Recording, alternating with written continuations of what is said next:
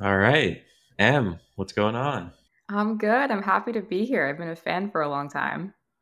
Yeah, and I've been a Twitter fan. You're always like posting interesting Gen Z research stuff, creator stuff, and then also just what's on your mind. And I feel like Twitter's become a very cookie cutter place recently.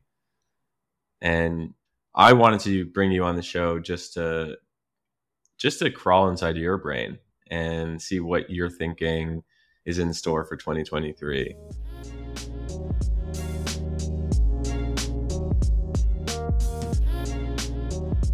Before we get into it, tell tell people what you do and and what what is Night Media? Sure. So I work at a fund called Night Ventures, which is out of a media company or creator management company called Night Media. And the way that it works now is I mean, there's a whole backstory to it, but essentially it is a company that manages a bunch of really high profile creators. And essentially, uh, around a year ish or so ago, there was this big creator economy boom and a lot of creators that were on the talent roster were offered kind of the opportunity to invest in syndicates, sometimes as angel checks, sometimes as full on VCs. And Reed, who's one of the GPs, but also the CEO of the entire company, was like, I'm sure we could actually build out a proper structure for this and figure out what's the deal taste of these individual creators, but then also, you know, we don't want to necessarily go into the whole financial advisement kind of thing. So let's just find someone who really knows how to do this full time. So ended up talking to Ben Matthews, who is another uh, GP at the fund, and he was at Bessemer for the for a number of years. And for a long time, he was really interested in what we now call creator go to market, and that looks like anything that's actually effective marketing and everything that's not paid ads. Um, and kind of what he had seen a couple of years ago was that the future was going more towards creator as being a part of product as creation, but then also as a point of distribution. So he was super interested in general in the creator space, and they kind of all partnered together. Brought in also as a GP uh, the president of Night Media, who was also CEO of Fullscreen and Rooster Teeth, a number of other different kind of media companies. And those are the three GPs, and I work under these three guys, and it is a wonderful experience. Um, so basically, what we invest in is a bunch of different consumer companies. So that could be consumer healthcare, could be education, could be uh, real estate, could be more on the fun, um, you know, general consumer CPG side. Um, but we're really trying to figure out one, what's the best use in creators in the VC ecosystem? Is that them being angel investors? Is that them being GPs, being LPs? Or is that um, kind of just a point of research where we can get closer to them, better understand their communities and what they need, and then invest off of that? Uh, criteria. Cool. And then, you know, I'm just on your website, Night Ventures. It says our LPs are some of the most famous people on the internet. They right. drive popular culture to billions of consumers across YouTube, TikTok, Twitch, podcasts, and elsewhere. Mm-hmm. So that's another piece of it. It looks like so there, are, you know, you have some of the biggest creators in the world invested in the fund, right? Mm-hmm. Yeah. So basically, the structure of Night Media and definitely Night Ventures is that the creators are our bosses. So we basically hear everything about culture, about society, about what people actually want, and invest off of those frameworks. So um, 50 around 50 percentage or so of our LPs are creators. They're some of the most famous people on the internet. And they're people who are in our creator roster, but then people who are also within the ecosystem who kind of have like a different niche um, that maybe we couldn't have found in our roster, or people who just expressed interest to Reed or Ezra or Ben before that they wanted to be involved in the kind of VC space, but not necessarily as a full GP yet. Yeah. So what I find really interesting about Night Media, Night Ventures is we recently did an episode around product studios. Oh yeah. And how product studios are like the future of startups. You know, this idea around, you know, how do you partner with creators on launching startups? How do yeah. you launch multiple a year? How do you, you know, bootstrap them? And what I like about what you're doing is either on the investment side or on the incubation side, you're kind of looking at it like, hey, um, I want to launch this product, but this product makes a lot more sense with XYZ creator. Mm-hmm, mm-hmm. Well, um, here's, here's the fun thing. And this is where I think that's kind of the original framework. But I think the fun extension now, because Night um, is open to incubating with creators that are in our kind of talent roster, but the people who are not also, is we find a lot of creators come to the studio and are like, hey, I'm known now for this product. And I feel weird kind of keeping referring people to different products with ingredients I don't know. Maybe they have morals that I don't necessarily agree with. And I don't necessarily have the experience in making a full on company. I also don't have the money right now to front that. Um, what's the best kind of course of action? And that could be raising venture money after they incubate the entire project or not. Um, but what's cool about kind of the different suites of night is that you can really start from incubating really your community and continuing what your career could be and really validating what that community likes and wants. Then you also could be going into creating that product or company, and then you can really scale it out to the mass audience. Um, so you're really kind of encapsulating what you want to be known for um, and what you want to make. And also, this you know creator has a majority of ownership. Here's a hot take from me. I find that there are a lot of um, here we English, go. Hot take number one. We're like two minutes in, and yeah. I just decided to just let it ride. Uh, let it ride. Okay. But I will admit, I'm not fully on the studio side. That's more of one of the partners, Ben, um, and also he hired out a bunch of people who have backgrounds in in more of the incubation and product side. But I do see a lot of it. So, by the way, uh, the fun fact on there, just to interrupt, hmm. I, uh, you know, I have a fun night media story, which is Ben actually called me and said one of the companies needed help fleshing out their product. Ooh. Um, so we worked with Rare Candy. Oh, love. Um, and yeah, which is for those of you who don't know, they're they're launching soon, but they're basically a live auction like breaking of Pokemon cards, and they paired with Pokemon YouTuber, one of the biggest in the space, and we helped them sort of like flesh out their product. So that's my night media story. Yeah. And you got so. to work with Ben. Did you get? Yeah.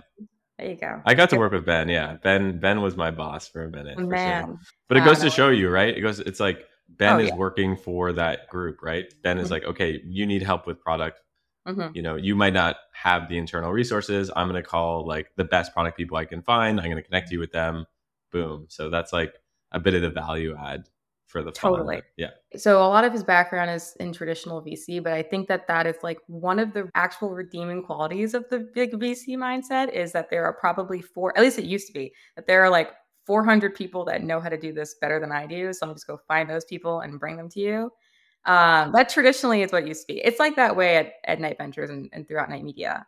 Okay em let's get into it. Hot take number one. Okay so my main interest going into the creator space was really to be around people who have more attention and trust with consumers than I ever could, or any of the founders that I was working with ever could.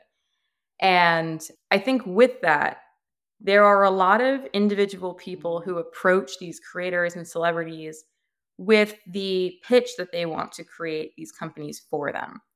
I am definitely not the right person necessarily and I to be talking about this, but it's something that I care about because I meet a lot of these creators who have really good intentions, who care a lot about their communities. But there are a lot of individuals out there who want to start these brands with creators and they will help them up to launch, not necessarily with a high um, interest in product quality or how to make it sustainable. But for me, most importantly, um, not necessarily with the accurate funding to make it be sustainable and grow as a business. And I think that's one of the hardest things. I've worked at a couple different consumer funds before this in kind of growing and launching and scaling specifically CPG businesses is so hard and capital intensive that I think it's sometimes a really unfair uh, misunderstanding with creators is that this is something you can just launch and necessarily passively have on the side unless you're doing more of a drop shipping thing. But I'm finding that a lot of creators want to do more custom projects, and that's wonderful. Um, but one of my hot takes is to go to a actual product studio um, and don't necessarily work with just one one-off individual who just so happened to do a drop shipping business for a number of years. Not say that that's not very reputable, but if you're doing a custom product that needs to be sustained as an accurate business enough where you're taking attention and time off of what your actual day job is, which is creating content and, and cultivating this community, you should be doing it with someone who is going to kind of have long term domain ownership on how to scale that business and also who might be financially invested in it. Because I think that that is sometimes a miss. I'll see some really good companies kind of start off strong and then die off. Um, and they'll, the creators will kind of take it personally. And I hate that. But I think that that's a conversation that has to be had, especially in the creator CPG kind of industry, is that these businesses are actually very expensive to start up and sustain as businesses. Um, and if you rely solely on your individual community and your individual uh, persona, one, you could take it personally if it doesn't necessarily pop off the way you want for it to. And then two, it's a missed opportunity to collab with other communities that are similar to yours, other creators that are similar to yours. Um, if you just look at Skims, probably the most famous one, she's just totally removed herself from most of the of the PR and campaign um, ad work. She's now spotlighting people from different cultures who have better reputation than she does, or different kinds of communities, um, different age groups. And I think that's kind of the goal, especially if you go the CPG route, um, is to try to partner yourself with other creators who are just as excited about staking themselves into your business. And yeah, that's my hot take is that it's really so, hard. So yeah, it's really hard. That's one thing you're saying, but you're also saying like maybe it makes sense to sort of have like a collective of creators versus yeah. just one, right? Oh yeah, that's something that you're definitely going to see coming up in the next year is is creators themselves um, creating kind of like their co-founder relationships and then finding an operator to be a third co-founder. I also think one of the reasons why that's really important, and I'm curious your perspective on this, is communities get fatigued with product offerings often, right? Oh, so if you're, you know, Logan Paul and you're just like pumping prime every like third word of your, mm-hmm. you know, the prime drink, uh, every third word of your YouTube videos, the audience might get a little like oh, stop yeah. selling, right? Oh, so yeah. the beauty about the collective is you're spreading out that sell among mm-hmm. multiple creators. I want to see research, or I can kind of participate in that in community exhaustion. How so all these brands have this community strategy and it's wonderful but how many how many communities can an individual be a part of until the previous one drops off? It's now kind of out there that i used to be a one direction fangirl. I had the toothbrushes i had the you know the white strips i had the bedspread i had everything. For what it's um, worth i did not know that and this conversation this conversation is over no but i i kind of had that affinity with that um with that community for a really long time yeah. Um, but as I literally just experienced more of life, I just cared less. And I think that that's really simple, like when you say it out loud, but it's kind of hard to remember when you have really high engagement community strategies within companies that just because you have them for the first year or so doesn't mean they're going to stay for life. With that being said, you know, we're at a moment with creators where they have the ability to market themselves. I will say also specifically men are a little yeah. bit it's a little easier for them to market themselves as the entrepreneur and I'm doing my hustle and this is the way that it works. Um, but also women have been doing this for many, yeah. many years. Um, and kind of when they would post these different products, regardless of whatever they are, if they're a lot of them necessarily probably weren't the healthiest, but that goes back to kind of the ability to front capital and, and the ability to kind of create these businesses from scratch with a large amount of ownership. But that was kind of considered to be the sellout. But I think we're at the moment where this is the right time for creators going into 2023 to kind of lean into this entrepreneurship leg um, and show the work that they're doing behind the scenes, which you see a lot of creators doing. Maybe it's not on their individual channels, but they'll go on other channels and show their production studios. They'll show the production work of, of the product that they're doing. Um, and that is a way for them to quietly do the side hustle thing. But it is very, very tricky. I have two thoughts, two thoughts on that. On the how many communities could a person possibly be a part of? Yes. I believe that number is five. Ooh. And it relates to the Dunbar number. Are you are you familiar yeah. with the Dunbar number? oh, that's number? exactly where I'm getting it from. Yeah. Yeah. So for those of you who don't know, Dunbar number, it's 150. It's the amount of people that uh, someone could possibly basically be friends with. Uh, you know, more than 150, like you can't possibly be friends with 500, 700 people. Um, so Dunbar, it, you know, I think he was a social scientist. He basically came up with this number, and he said this is the amount people could could actually be connected with. Mm-hmm. Uh, the five number, I call it the Isenberg number. There you, you know, go. Of course, I've been waiting for this. Thank yeah, you have been waiting. of course. And I believe that, you know, we exhaust after five. Um, Mm. For some people, it's actually three. I think it's in the three to five range. But it's basically, you can't be a diehard fan slash the biggest part of it is your identity. Like you can't have the identity of a One Direction fan and the identity of a Jonas Brothers fan and an identity of XYZ fan because it, it then then your identity becomes muddled. And when your Mhm. identity becomes muddled, that's when it everything breaks. Mhm. So that's why I think that number is five. So that's Okay. my Isenberg number piece. I really like the insight that you have around how do creators showcase how the sausage is made Mhm. around the products that they're building. And there's a brand, we actually brought the founder uh, on the show called Midday Squares, which basically is this like clean chocolate bar. And when you pick up, like, I just bought their chocolate bar in Whole Foods yesterday, and like the back of the chocolate bar, there's literally like the pictures of the founders. You go to their Instagram, they've got like 100,000 followers, and they're talking about their journey.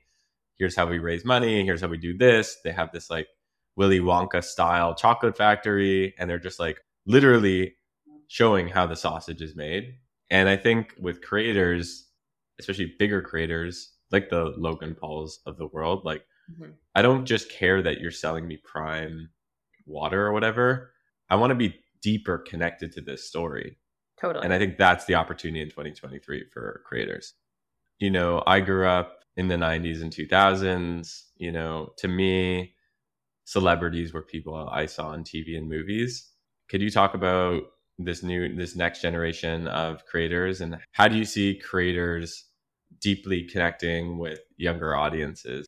So this is going to be my hot take number three, and I'll just throw it to the to the future for a minute. But I I still think that the definition of creator is changing in the next year or two, um, only because there are so many people that now understand the value of attention, even more so than money. I think they get I'm going to go buy this thing and support this person, and that's kind of the concept now. But that's been that way even with like Backstreet Boys and Sync back in the 90s. But now it's more when I give my attention and my time, when I talk about other people, younger individuals are more conscious that they're doing that. When they spend time consuming this content, that they're doing it for the benefit mostly of the creator. Even if they're not super excited about whatever the thumbnail is, um, they will continue to watch this content because they like the person.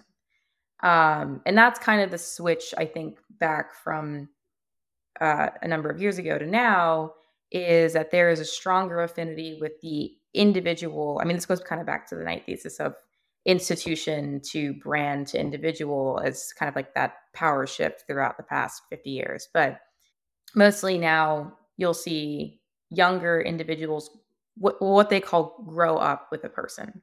And they feel a sense of nostalgia if you're like me, where you're, you know, around your early 20s and you kind of grew up mostly on the internet. Now, if I see someone that I used to watch around eight years ago, I probably will have a stint where I'll watch them for a couple more years. And if they launch a company, I'll, maybe I'll buy it, or maybe at least I'll talk about it. Um, but really, younger people right now are conscious that content creation is a job. They know that these people are mostly doing their job, but they like the job that people are doing and they like the people um, that are doing the job. Are they there more from because you said something really interesting, which is they just like the person. Yeah. Are yeah, they, yeah. are they are, are they consuming the content more for the topic or the person? It depends on who you talk to, but I'll make a very strong generalization where it's about the person. I'll say probably Mr. Beast is one of the most impressive content creators on the planet right now. Um, when you mostly talk to the younger people that are fans of his, they are obsessed with him as a person almost as much as his content, um, but a little bit more of him as a person, as a as someone who's made it as a creator, as someone who's incredibly generous, as someone who's very real and open. Um, and I would kind of argue on the, the other swing of the pendulum being someone like Emma Chamberlain, who kind of has created lifestyle content forever. So it's a little bit more natural to kind of fall in love with her as an individual person because she's really just doing her own individual thing. Um, but kind of it's the the idea of the person, the idea of the authenticity, the idea of someone who's been incredibly successful but still humble, those are kind of age old tales that have been going throughout celebrity PR and community engagement for a number of years, but now it's really boiled down to what we would now consider to be everyday people. And what's really interesting is when these individuals get so much attention, now you're really swaying of influence in between. So the creator status and celebrity status, and those two people are kind of the creators that come to mind, but really they are celebrities at this point. They go to red carpets, they get PR packages, they're brought into these mainstream conversations as people who have expertise in kind of influence and creating content and really anything. I mean, it could really be anything now. Um, but I think what's what's cool about younger kids is that they are they've seen a lot of creators fail. They've seen a lot of mistakes. You kind of had that cancellation. I would call it like the dark period of beauty at the end of the 2010s, where you had all these different creators, what you call quote unquote canceled for either quality of product or things that they've said or things that they've done or people that they've worked with.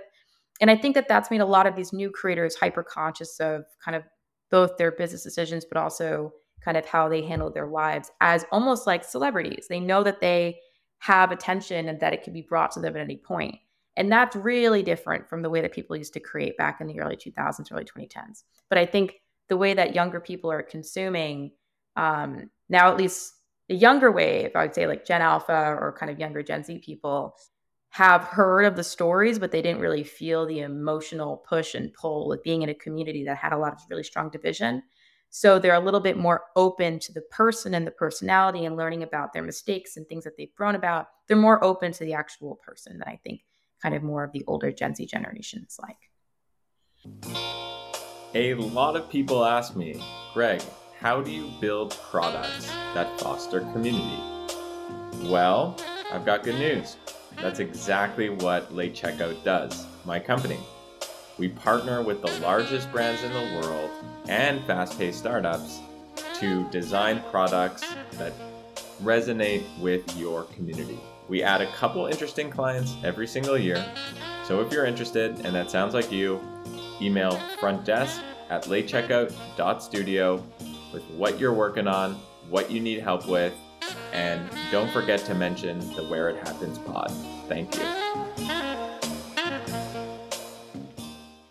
Do you have any examples of, you know, not mega creator celebrities like Mr. Beast, but are like smaller up and coming creators that you look to them and you're like, wow, this this person mm-hmm. is an example of where creators are going to go in 2023 and beyond? Absolutely. Um, there is this one kid named, well, he's not a kid, he's a grown man, but he's this one guy who's a friend of mine, and I love him. His name is Marcus Milone, and he runs this brand called Minted, and it's out of New York. Um, and his creation story is mostly on the, he makes a lot of content about fashion and lifestyle. It's more of like a big brother persona. He's very much so on the up. So, first, it was more for his fashion and taste, but now that he's made a clothing company, his focus is mostly on quality. And I think that that is really hard to do is to get your audience to trust you enough that you're going to produce something really good in quality. And the craziest thing is that and I love him and I, love you Marcus. Don't get mad at me. But he's a he's he's pretty slow to put out products. And even when he hears from his audience that he wants to see changes in, in whatever the product is, he's very slow to push it out. And I've never seen anyone be able to kind of hold back an audience enough where they know that if they wait long enough, the product is even going to get like better with time. And I think that that is an example of where I see creators going is he really knows how to get the trust of an audience and to make them kind of wait for it until it's really good. And I've, I've just never seen another creator do that before. I think it's cool. Do you, okay, so I, I just I'm just on this guy's Instagram at Marcus Milone, M I L O N E. The guy is like also like a really good looking guy, you know? Um, do you have to be good looking to be a top creator? You know, actually, I love this question. There are different kinds of mediums that will cater to whatever you feel like you're good at. As an example, just for myself, I am still a younger girl and I am kind of going, I'm not a younger girl, I'm 23. That is such a meme. Um, I'm a grown woman, but I think I'm a little bit less comfortable necessarily being on camera as people would think that I am. And it's mostly because I still have kind of some insecurities and I don't exactly know how to tackle that yet. So I really decided to put all my energy onto Twitter, where you really only see one photo and you just think about my thoughts and you interact with me as a person and you get to know my personality. And I think that is really the medium that I feel the most comfortable with. And I think when it comes down to personality or attractiveness, you're really going to succeed wherever you feel the most comfortable. You'll maybe see a lot of creators who have amazing aesthetics and never show their faces. There are so many UGC creators who know how to create homes and create environments, create food, but you never see their faces. And that's because they are more comfortable creating those visual aesthetics than other people. Does it help? Yeah. with uh with Marcus, like you know, we have thousands of people listening who are probably checking out this guy's Instagram and checking out his right. website. Yeah. And seeing a lot of engagement. Mm-hmm. I would call him like a micro influencer. Like, I don't know, he's 72,000 followers on Instagram, but it seems like he probably is selling millions of dollars worth of stuff. I just pulled up Marcus's TikTok. He's he's got 346,000 followers on TikTok. He's got 10, 10 million likes and his average engagement rate, which is I, I have I use a, a tool called vidIQ. It's a Chrome ex- extension okay. to figure that out. Um, is eight percent. So it's uh, you know the engagement rate is a great indicator of the performance of a video. It is calculated using the number of likes, comments, and shares and views. So an eight percent engagement rate is is really high. Mm-hmm. Um, so he's got a really engaged audience. His playbook, just looking like if I were to analyze it, is build a lot of attention on TikTok, bring those people to Instagram, nurture them on Instagram through. Uh, if you go to his website, it's like basically an email list. When he has mm-hmm. sales, he posts it. Posts it. We're recording right now between Christmas and New Year's. And he's just like, I'm off. I'll send you an email basically. Like if you go to his website, it's basically like, happy holidays. We'll be in touch. Put your email down, which is like pretty legendary. I think awesome. in your case, you have a similar approach. In some, you know, you don't have a product that you're selling, really, although you could argue that Night Ventures is the product that you're selling, but you're generating attention on Twitter and then you're yeah trying to convert that attention. So I think Twitter, TikTok, LinkedIn are great platforms to build attention. And then you want to figure out like the framework for thinking about it is like how do you build attention? Where are you building attention? Where are you nurturing that attention? And then how are you monetizing that nurtured attention? Totally, totally. And I will say that's the scariest moment for anybody who has any kind of attention is what is the next platform that I actually want to push my audience onto because it could work really well, it could work terribly. And I think it's fully dependent on if your audience is open to new forms of media.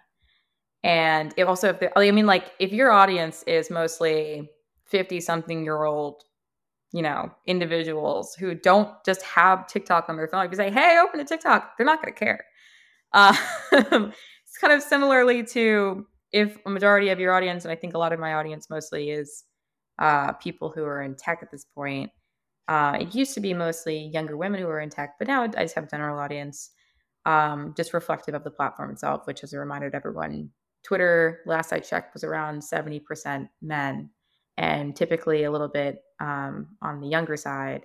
And I'm very happy to engage with that audience, but I don't exactly know what they want because if I were to just stick with my original audience, which was mostly younger women, then it's a lot easier to kind of bring them onto TikTok because I know that they're spending most of their time there.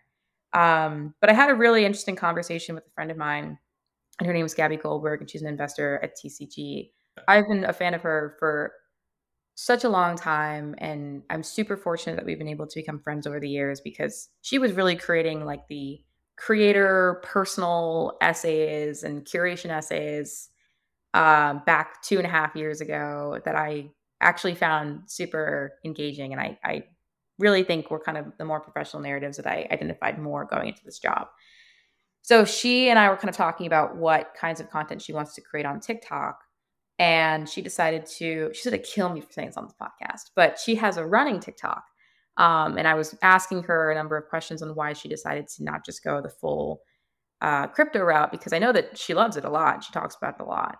And kind of her thought process behind that was like, just based off the algorithm itself, it depends on what you're consuming it will that that will directly reflect on how your content is doing putting it out there. So if i mostly consume I and that's so real like if i'm consuming mostly lifestyle content all day and i sit there and i'm like i'm going to create a venture capital tiktok it's just not going to really do as well just depending on the algorithm kind of holds you accountable that the communities that you're engaged with throughout the entire day um, that's kind of what's going to make it happy or not which is also kind of how uh, Twitter works. But in terms of that decision on I have attention and how do I hold it, I think it's really scary kind of for someone who doesn't really identify as like a full-time creator because it's like do I make a blog?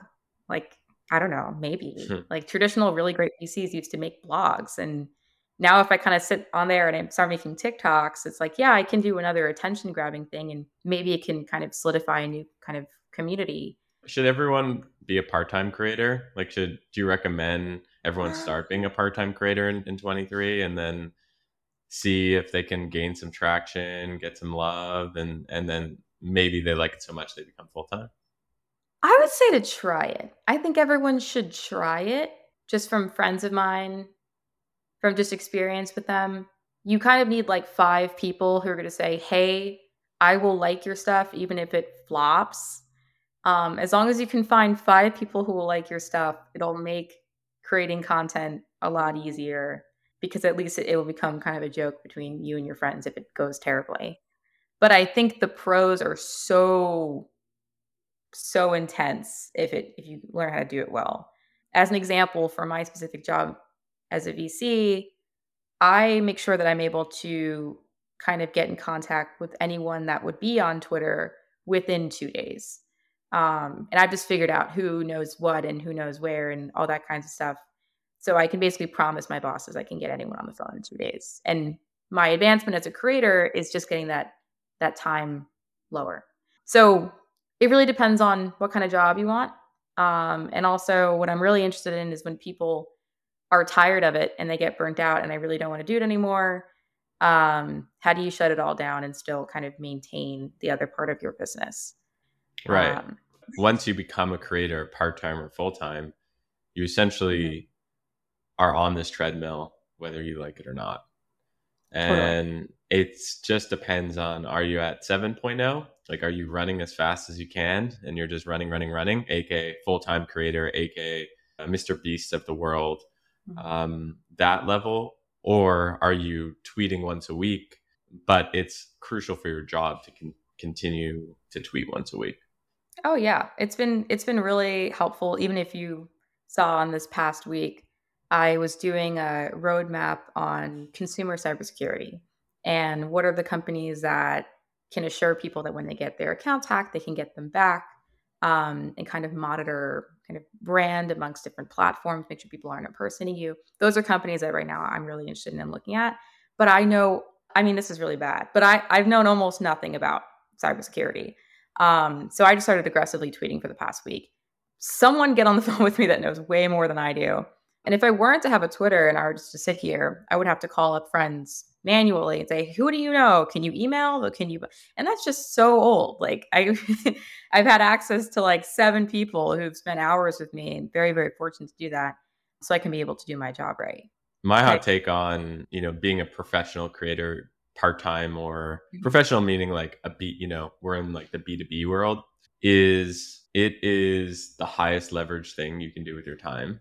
Like think of all the time we spend like flying to LA or New York or these different places and going to like meetups and like going for dinner mm-hmm. with this person or going for drinks with that person or going for lunch with, you know, these people. Like if you can actually like in 2023 remove like 90% of those like discovery type meetings mm-hmm. and replace that with like i'm going to go heads down create content and see what kind of opportunities i attract that way i think it's such a good use of time because you can you know go go from zero like i went from zero to 300000 followers basically in two years That's and sweet. it completely changed my life where i could sit from you know, I have a house in the middle of nowhere in Canada, I, you know, in the forest, in the mountains, I can just like sit from there, hop on a conversation via this podcast or on Twitter mm-hmm. and be having incredible conversations that can really move my business forward. My hot take is going to be not only should you like minimize those discovery meetings as much as possible IRL, mm-hmm. but every person in business should spend some amount of time as a part-time creator. I also think that especially if you're going into a consumer facing business whether it's kind of like a traditional smaller business or within startups in general, consumer experience is the most important thing to focus on that I've observed. And I think that the creator mindset and mentality will be baked into every single product that a person can kind of identify with. And I know that I mentioned this before, but I really, really, really think that creator is just a new way of looking at consumer in general. And the idea that someone can experience your product and experience your brand while also being a click away from immediately engaging with your direct competitors is a new way of creating product and running a business. And that's something that I know feels super new to us, but um, wasn't really the case 15 years ago. And the only people that you really had to fight against was someone um, on a store shelf or just the right salesperson to really nail a deal. Um, but now people have access to so many different choices in the world. I think it gives, especially a founder or really any operator or really anybody, a competitive edge to not only have their own community that, that they can learn from, um, but also kind of just better understand where you are in that flywheel. I just think that creator and consumer are essentially going to become the same thing. It really is how open are you to your customers sharing their experiences with your product and with you as a person. And that is going to give someone either the biggest boost in the world and essentially make their company, regardless of if it's kind of a, a more intense company or if it's a kind of a passive consumption kind of thing, that is really what's going to create a sticky company within the next 10, 20 years. So if you want to create a sticky company, you know either become a creator or or part or partner with a creator you know right? Oh yeah. I was having a conversation yesterday with alex lieberman. He was the he's the co-founder of morning brew. Yeah cool dude. And he shared with me the four types of creator businesses mm-hmm. that he sees. And i'm gonna pull them up and i want to get your opinion on it and tell me who you think is the most interesting example of each of these buckets. So, number one is creator originated. So, he writes A creator has an idea for a business that they believe is authentic to their brand and will resonate with their audience. So, what's an example of a creator originated company that you think is really interesting? I guess like Chamberlain Coffee because she talks about coffee so much. I mean yeah. that that fit makes sense. Okay, Chamberlain Coffee. So, can you, for the people that don't know what Chamberlain Coffee is, explain who Emma is and what the brand does? Totally, totally. So, Chamberlain Coffee is a direct to consumer, now kind of full suite beverage brand. Um, they originally started off with making coffee beans and ground coffee, going into mixers and straws, cups, merch, going into the matcha space now and they're sold currently in very specific retail stores like in Erewhon. Um, and kind of now has this California LA vibe, very carefree. But the originator and the founder of that is a creator named Emma Chamberlain. She she's in her early 20s and her brand is very authentic um, and it's built a very cult following off of her authenticity and realness. She's been seen interviewing celebrities on red carpets and also modeling for a lot of very um, large campaigns. But her love at the moment, and if you consume a lot of her long long form content, a lot of it goes back to her company. Uh, she is very fully invested in in this coffee brand that is kind of locally sourced and has ethical ways of um, kind of creating these beans, but then also kind of sharing this love of coffee that Gen Z kind of has as a part of their identity. And it's a part of Emma's identity too, right? It's oh, super oh, yeah. authentic. Like she loves coffee. she's brought coffee into the conversation before she even had the company. Yeah. I mean, almost every vlog that she used to make for the past like five years started with her making a cup of coffee in the morning in her kitchen. So it was very natural to see her come out with a bunch of different um, coffee brands. I do wish that she would make more behind the scenes content about mm. the company. That's an example. I would eat that up easily as a big yeah. fan. Cool. Okay. I, I like that example because it's a mainstream example, which you lose mm-hmm. a couple points, but you gain a couple points because it's an authentic, like, Damn. it's an authentic brand that's getting a lot of traction right now. So, so yes. I'll give you that. Okay. Number two, bucket number two, operator originated. An operator has an idea for a brand and wants to find a creator to launch with it to have day one distribution. Two examples of that include Kin Austin's alcohol brands, Good Sport. Yeah. If you can give me, you can deduct points because she's not necessarily a creator. Maybe a nepotism baby, but also our favorite one, Bella Hadid and Ken. Mm. She's a celebrity, but I would, I would, I mean, if you talk to me any day, I would say that celebrities and creators is the whole thing. But I will say Kin might be a cop out answer, but that was my favorite merger um, because it was very unexpected. It was a very hot take. People were like, "What is this girl doing?"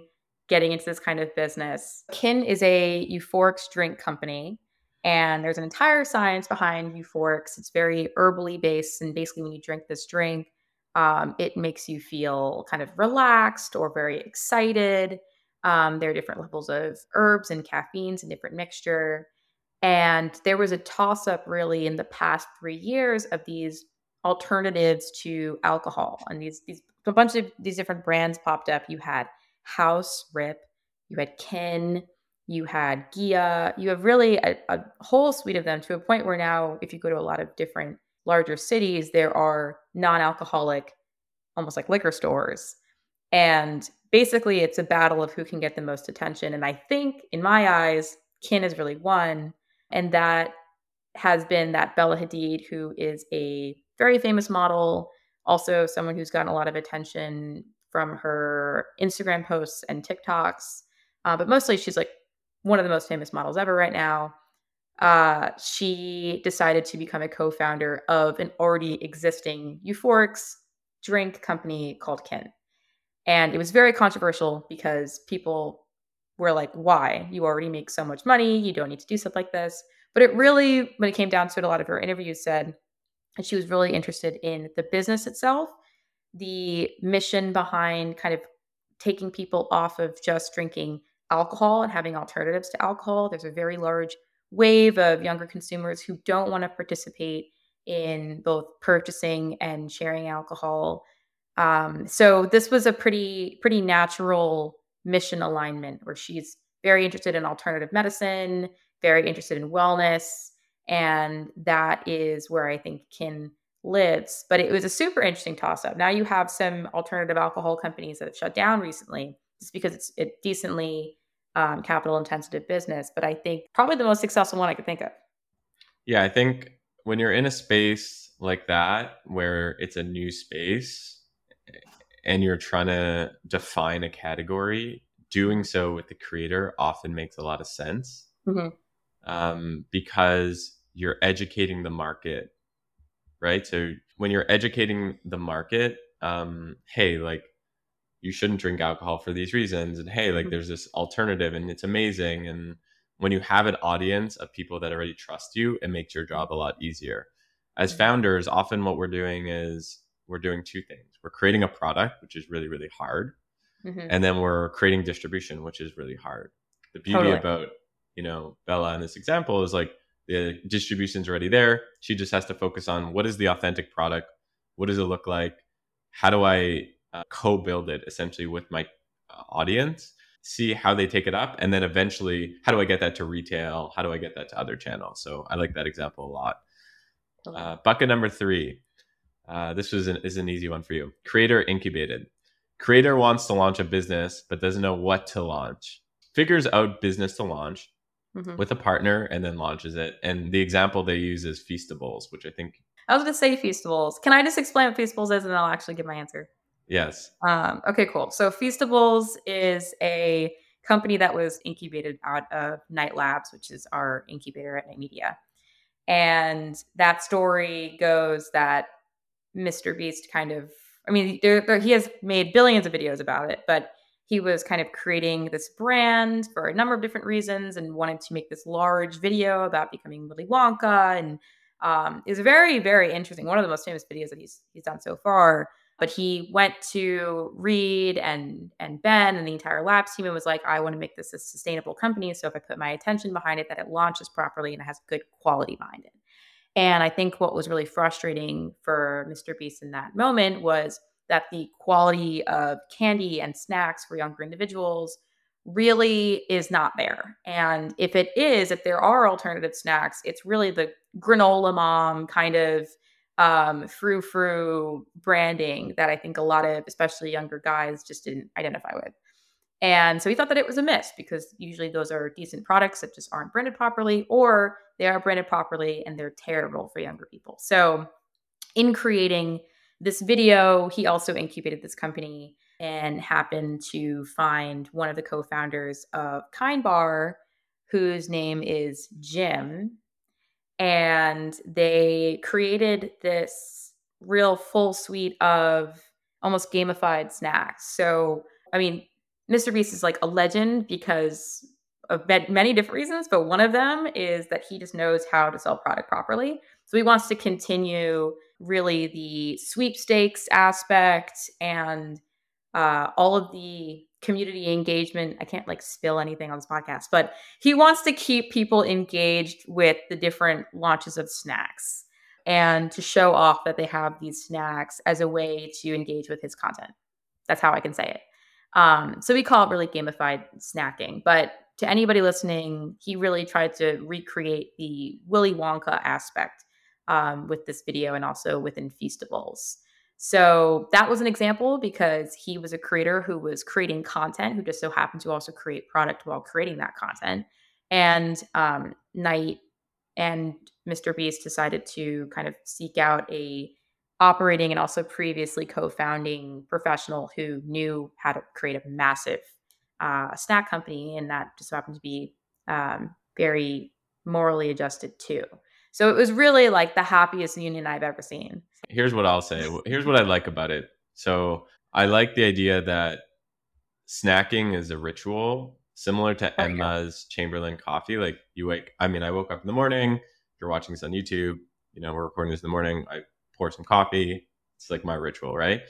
Um, snacking is a ritual that a lot of us have. And as a creator, if he can create like a more creator focused snacking set of rituals and then connect that with his content, which he's shown that he's done with like his Willy Wonka videos, etc. It creates this beautiful union around like the content makes the snacks better and the snacks make the content better. So love that example. Uh, last bucket is number four, creator brokered. So the business already exists and the creator is brought in to accelerate growth. So an example would be Aviation Gin. So, what's an example of basically a business that exists, but the creator comes on board and is basically there just to promote and distribute it? So, we also run syndicates at Night Ventures that brings creators into some of the companies that we see or some of the companies that we invest in. And for people kind of listening, that looks like opening an individual investment vehicle where we go around and say, hey, this is why we're going to invest in it. If you want to independ- independently participate and you're not an LP um, and you want to kind of have more of an engaged relationship with the founder, you can essentially angel invest into this um, syndicate and we break off some of the allocation for creators themselves.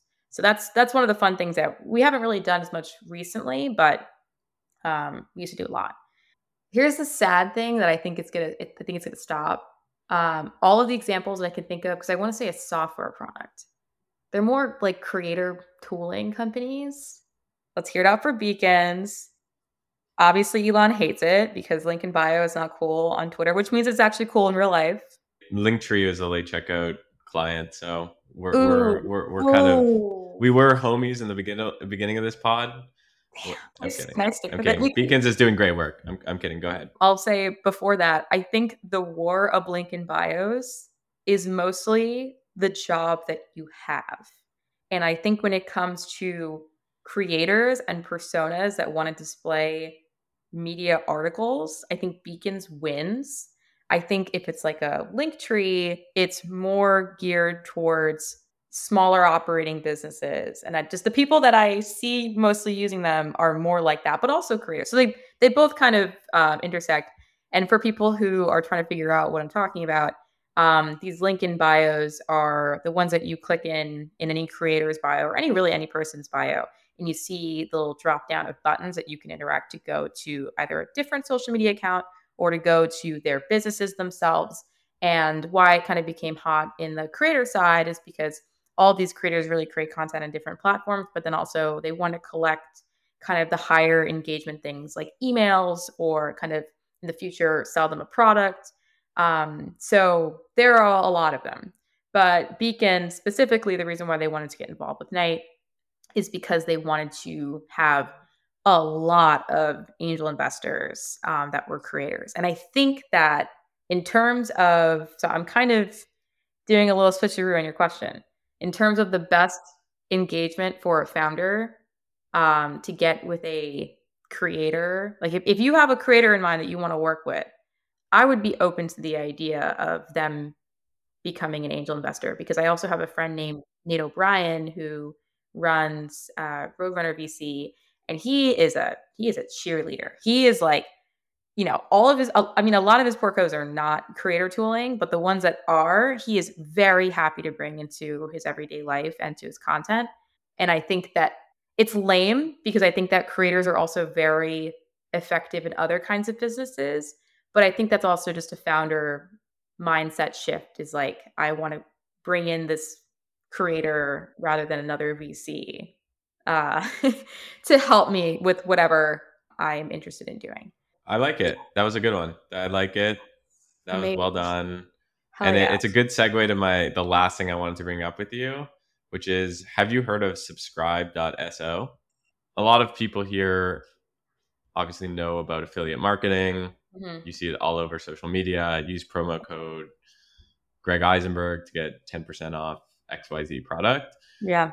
Um, in a creator world, it's it's getting bigger and bigger because yeah. of, of course what's happened with Facebook and iOS 14 and and just the blockage of, of ad budgets there. People are looking to creators to get their their products sold. Mm-hmm. There's a new product. This is for people to check out. You can go to subscribe.so. I'm not involved in, in, in, in any way. I just thought it was really cool. But it's this idea of pay creators and equity. So I'm on mm-hmm. their website now.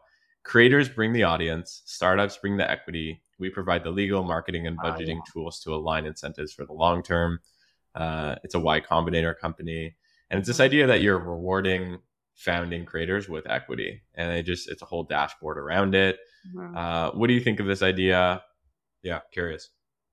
If this is like retro to creators who just so happen to be in your community and are excited about your product, and you want to kind of reward them after their excitement, I think this is a great tool.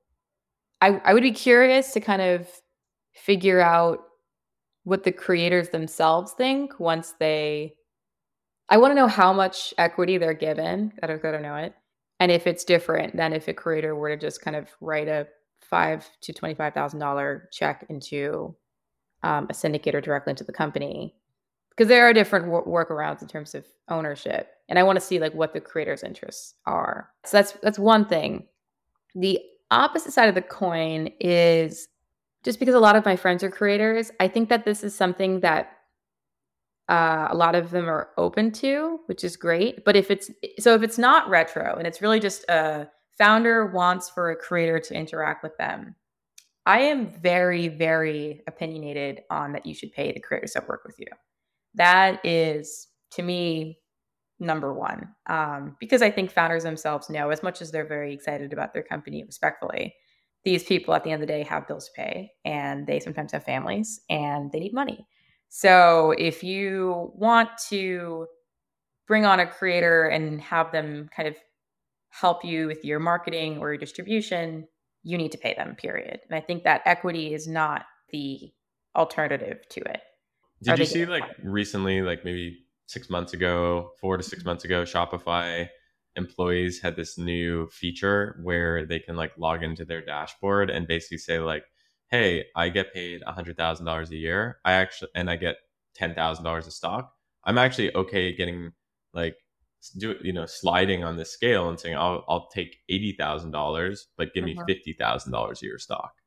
Mm-hmm. And it mm-hmm. allowed the employee to basically shift where you know how much risk they were willing to take mm-hmm. i think what would be really cool here if i'm subscribed is if they can do that with creators and say like depending on uh, if you ha- you know if you have a family or you want to take less risk for example there should be some slider where it's like i want some cash and you know maybe more equity or more equity and, and less cash but i think the idea of affiliates being 100% cash is not also fair to some of the creators because if you look at mm-hmm. if you look at like some creators who have pushed uh, or promoted companies like um, oh, yeah you know i'm an advisor to public.com mm-hmm. um, you know they've raised hundreds of millions of dollars i know a lot of creators who you know public.com has sponsored them those people probably just got cash i would imagine yeah. um, so they weren't able to get the upside of that of that business so i like your opinion my take is uh, a slider would be really cool. All right, we are so out of time, but this was really fun. I learned a lot of just about how to think about working with creators, putting yourself in their shoes, and uh, some of the opportunities and some hot takes. So thank you so much, Em. Where could people find you on the internet? I guess Twitter. My Twitter handle is it's really embarrassing. I'm showing my age. It is Emily and then Herrera, but the first E is an X. Great. Well, Tumblr. At least uh, the but X... if you just go to my website, if you just go to my website, which is just my name, emilyherrera.com, all the links are already there. emilyherrera.com slash one direction. Oh God. That's, you know, that's where it, that's where it's at. Kidding. Uh, no, thank you so much. Give her a follow on Twitter. It's, it's an excellent follow. And, and thank you so much for learning about uh, creators with us today.